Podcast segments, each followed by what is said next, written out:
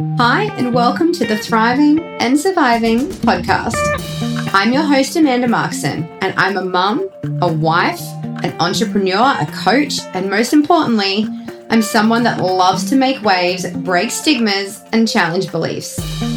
Think of this podcast as a wine and cheese night with your besties, sharing your deepest and darkest thoughts and struggles, but also learning a thing or two. So, whether you're thriving or just surviving, this podcast is here to enlighten you, heighten you, and most certainly brighten you. So let's dive right in, and I'm so glad you're here.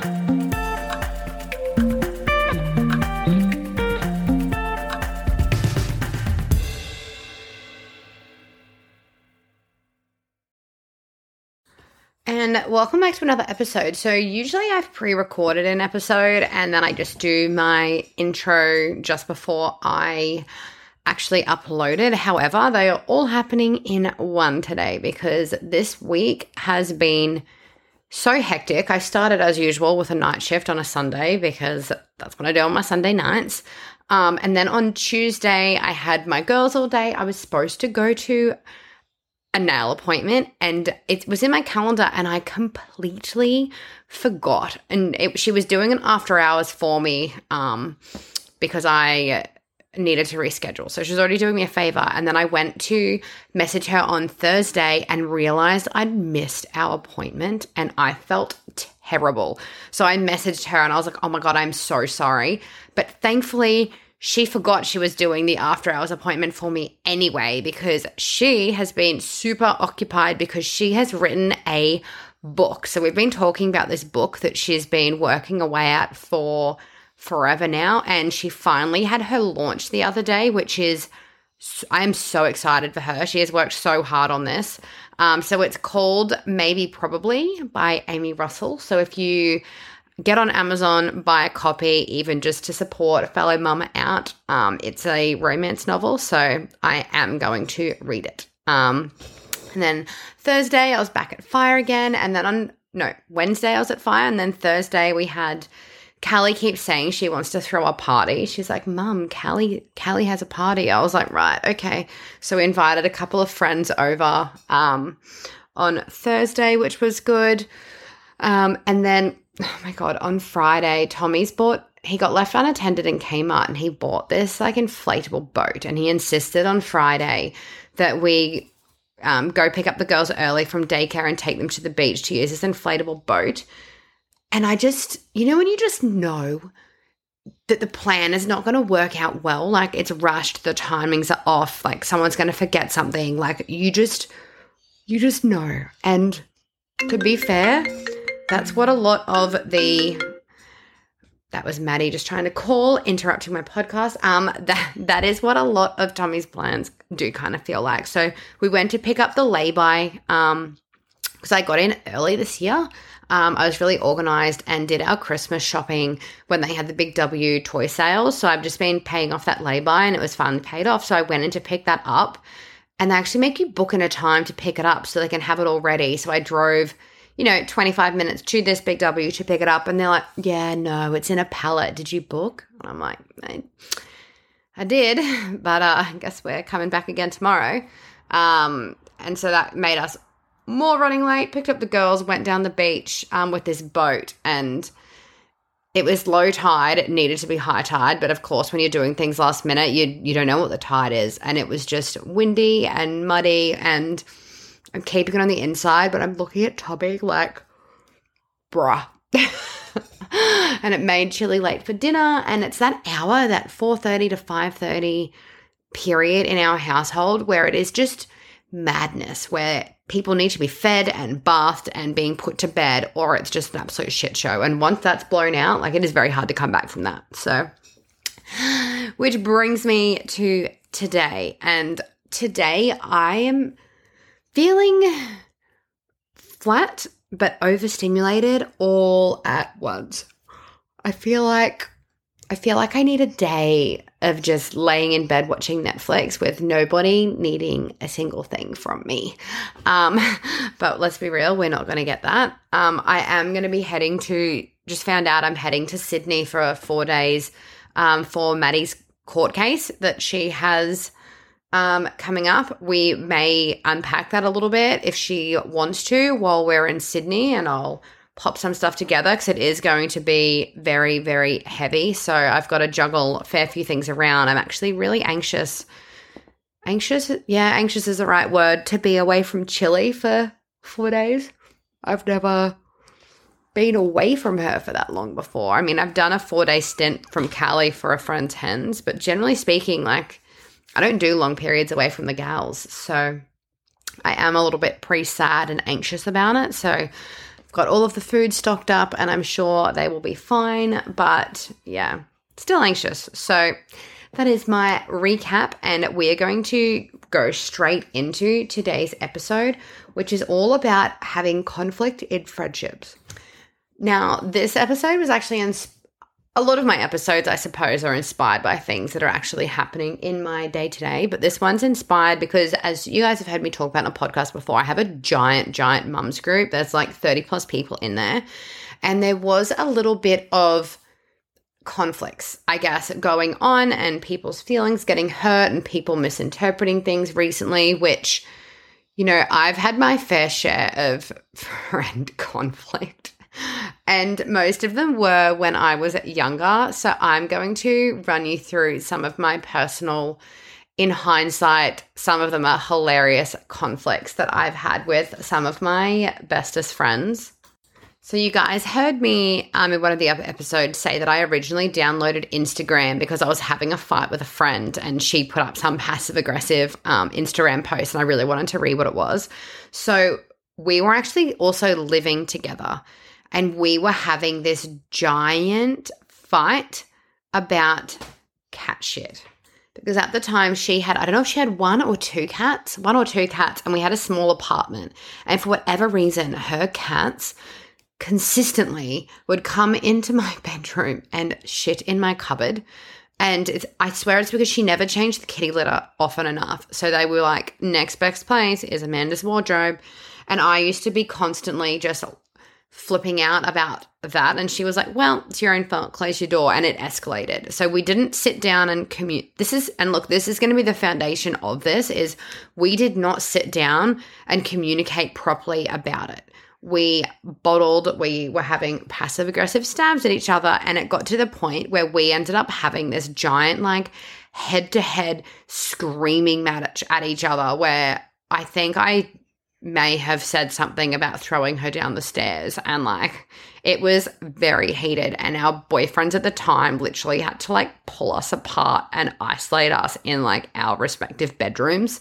Um which look all could have been avoided if we sat down and we communicate especially if you're living with someone. So this also i feel like is really important um, when you have housemates um, especially if they're your friends but just in general housemates because it is so easy to bottle up things that they are doing that is irritating you and getting you getting on your nerves until the point that it becomes nuclear, which it's hard to come back from a nuclear outburst as opposed to feeling comfortable enough to actually raise things in that space. So I know for me, anytime a friend hasn't raised something with me my approach is rather than getting mad at them for not raising it, I do try and look at why they didn't feel comfortable raising it. Am I approachable? Um, or if I believe that I'm approachable, why did they not feel like they could approach me? And I kind of tackle it from that angle. Like, obviously, they didn't feel like this was a safe enough space for whatever reason to feel like they could come to me. And that's an issue in itself that then I'm going to work on, we're going to work on together so that we could fix that. The blow ups Kendall and I used to have were probably the most stupid, though. Like, and ours were, I remember we got in this one fight and she was like trying to kick me and I think I had a towel blocking her kicks and the hairspray trying to like spray her in the face like you'd think we were 12 but we were well we would been 19 at this point and living together so there you go common denominator living together um So Kendall used to have some weird, weird things when we were living together. I remember at one point she banned one of my boyfriends from the house because he smiled too much, which annoyed her. so look, it was a very interesting time uh, for our friendship. And I know I used to come home being mega hungover, and then I would just dump like a kilo of frozen bacon in a fry pan in the kitchen and just sit on the bench in fetal position and just let it defrost and cook and burn all in one. And she was like, What are you doing? It used to drive her insane. But to this day, when I am hungover, bacon is my go-to. I do not care what what state it is in. I will put it on there. I will burn it until it is like chips and I will devour it. So the thing that all of these stupid fights, which are very stupid now, but at the time felt, you know, a lot more serious and bigger than what they are, is that they are over things that you can come back from. And same this back and forth tiff that was happening in our mums group, it was just because this mum group is so large that every time we catch up, not everyone catches up. Um, some people, you know, branch off into little groups and do catch ups, not with everybody. So then people were feeling excluded. And I guess that is a part that comes with if you have bigger friendship groups, it's hard not to feel like you're left out if people catch up without you or you know you catch up with someone and you don't invite somebody else it is a very complex space to be in and sometimes I think the bigger the group, the easier it is for that not to happen. Um, with a group of three, I feel like it's very easy to feel like left out when you're then the only one left out. Whereas in a large group, like our mum group, it might be, you know, three catch up out of 30. So it's kind of like, well, the majority weren't invited. So it's not personal. And, you know, that's the point I ended up putting a giant message in the mums group just so we could all do a bit of a reset and just saying like there will be times where I don't invite everyone and I just invite a couple of people and sometimes it's because I just don't want to clean up the mess from having a large group of people over. And sometimes it's just who Callie wants to hang out with because she's at an age now where she'll ask for particular friends and I am big on trying to listening to her and respecting her wishes and just on the flip side, if there's particular kids that she's butting heads with and she says she doesn't want to hang out with them, I also listen and respect her wishes there, even if I might really like the mum and want to hang out with the mum. But if, you know, Callie's off the kid, I'm not going to force her to play with someone she doesn't want to play with. Um, I, by all means, I promote inclusivity and kindness with my girls, but at the end of the day, if they don't like someone, they're allowed to not like people just the same way as adults. There's certain people that you don't like, um, that you don't want to hang out with or be around. Like, sure, you'll be polite if you're in a group setting, but it doesn't mean you want to actually hang out with them and have them over your house. And I think kids deserve that same space um, to pick their people. So, I put a big comment in to basically to that effect, which was received really well because I am so big on being upfront with how I feel and explaining why I do things just so there is no room for confusion or people, you know, thinking I'm intentionally trying to exclude people because having copped a lot of that at high school, as you guys know, that is never something that I would do to another person, is wanting them to feel sad um, or excluded or targeted or anything like that. So there are obviously conflicts that happen in friendships that friendships just can't really come back from. And thankfully, I haven't had many um, of those, but I did have one um, not long after I had Callie. Um, and I'm sure plenty of mums relate to losing friends when you, you know, you get married or you have kids um, and, you know, you're on a different path to some of your friendships. Not all friendships are there for a lifetime. Some are for a season and some just can't navigate through when people are just doing different things. And I'm going to I want to assume that this is that. Um, whereas most of my other friends were like, no, girl, she's always been selfish and kind of horrible to you. I'm just glad you finally saw the light. But anyway, we got there in the end, but it was all over because she what she had a 30th birthday in the valley which is you know the clubbing part of brisbane which is you know about 50 minutes from where i live um, and I d- said I couldn't go because I had Callie was only 12 weeks old and she was exclusively breastfed at that point. So I couldn't, she wasn't taking a bottle. And, you know, it was my first baby. I was very overwhelmed. I wasn't in the best place. And I was like, look, I, I can't, I can't like make it work. And she was like, no, like that's totally fine. But then it turns out it was not totally fine. And she ended up saying that I don't make, you know, enough effort um, as a friend. I'm not, I don't live up to her friend expectations. I think that might have been the wording that she used. I mean, even though the year before I threw her a surprise party, but you know, unless you've had kids, you tend to just really not understand how much space they actually take up and energy they take up. And it actually did take, you know, her expecting me to put her ahead of the needs of my child, for me to be like, okay, this person, they aren't on the same page as me in this friendship. It needs to be a two way street. So I was actually having this conversation um, with Maddie in the context of relationships and how I view friendships, relationships is I look at it now. Like, let's not include her because I really fought for that friendship because, look, we've been friends for like 15 years. So, you know, there was so much back background that I tried to hold on to it, I guess, a lot longer than I should have. But generally speaking, friendships I tend to look at like an investment. And if you think about it like a financial investment, you wouldn't invest your money into something that was going to give you a negative return. So, like, it might give you little bits of return, but if overall you're going to be out of pocket, you wouldn't invest your money into that because that's not a smart use of your money. Yet we do that with our feelings and our emotions when they're more valuable than money. So is our energy for that matter. Our energy is more valuable than money, yet we invest it in things that only take and don't give.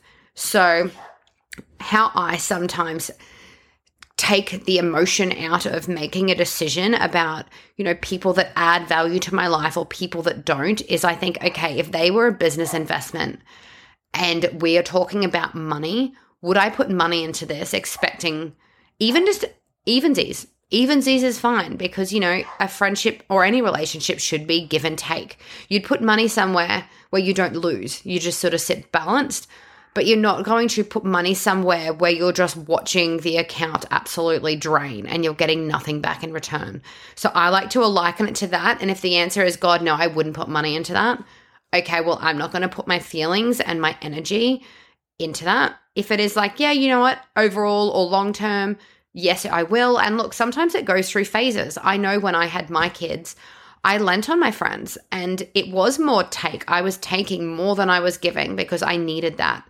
But that's where, you know, it can flip back the other way. And so it should that when they're going through things, then I show up for them. Like it doesn't have to be even all the time, but it should be give and take. And that to me is what a healthy friendship looks like. And to have a healthy friendship, it needs to be even in that space, but you also need to be having having regular, honest, open communication. And look, if you're not having that in your friendship, you need to be reflecting as to why. Like, are you someone that gets very defensive and feels like on the attack as soon as someone raises things with you? Because if you are, you're not going to be creating an environment where the people that you love and care about are going to feel comfortable coming to you and raising things with you, which, you know, I think it's important for people to do that because chances are you probably don't know that you're actually doing something that is upsetting them or hurting them because you're not psychic. But if you're not making them feel safe enough to tell you,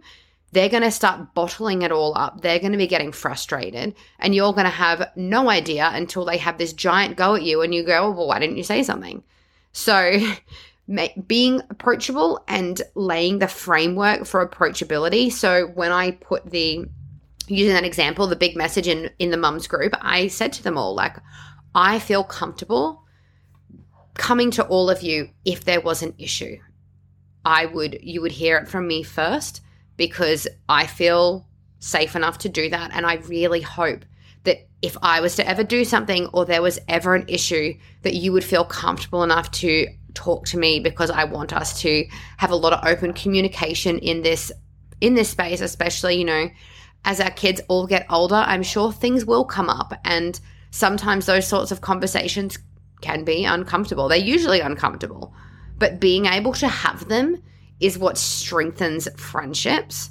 And I feel very grateful that all of my close friendships now, we are, you know, navigating having conflict. And I think knowing how to come back from conflict is equally as important. So, one of my um, besties, Ash, we have been friends for, oh, we became friends in uni when we were doing law together. So, you know, that was a hot minute now. So, maybe probably 10 years now. 10 years now. But we didn't have our first fight in a friendship until it was maybe like a year and a half ago, I think or two years ago. And it was really challenging for us to navigate because we'd never had a fight before. So, and that's just because Ash and I are both just very laid back, cruisy people. Um, and because of that, we just had never really butted heads. And we had this fight. And it was really new, it was new territory for us to navigate. Um, and particularly because obviously we are doing it Ash's Bloody and Towns, but also we're doing it like via text message she's in tears, I'm in tears, like we're working each other up. Like it was, and so we ended up getting on FaceTime and just like crying to each other and like hashing it all out because I was like, no, like we we do need to hash this out. And then after we were like, wow, okay, like that was our first fight. But you know, the key for us was getting on FaceTime face to face and talking and communicating and listening to each other it would have been all too easy to just be like, blow up at each other and then be like, oh, well, I'm not messaging her until she messages me and she does the same thing. And then, you know, suddenly you've thrown away a really wonderful friendship just because you didn't know how to navigate conflict with maturity. So, communication, energy transfer, and approachability are the three most important things, I think, in managing long term friendships um, as an adult. So I feel like this episode took to- so many random twists and turns. Like I probably should have had a better framework, but look, we got to the end, and if you made it this far, amazing. If you have any interesting friendship stories of your own, I would love to do a podcast episode unpacking that. Have you ever lost a friend? Have you ever gained a friend? Um, what's the craziest argument or fight you've ever had in a friendship? I would love to hear about it, and I'm going to do a little segment on it next week. Next episode is going to be all about that. So please send them in on, you can either message me direct or you can just message it through to the Thriving and Surviving podcast Instagram. It'll all be anonymous. I'm not going to name and shame anybody, but I think it would make for some hilarious listening. So until next time.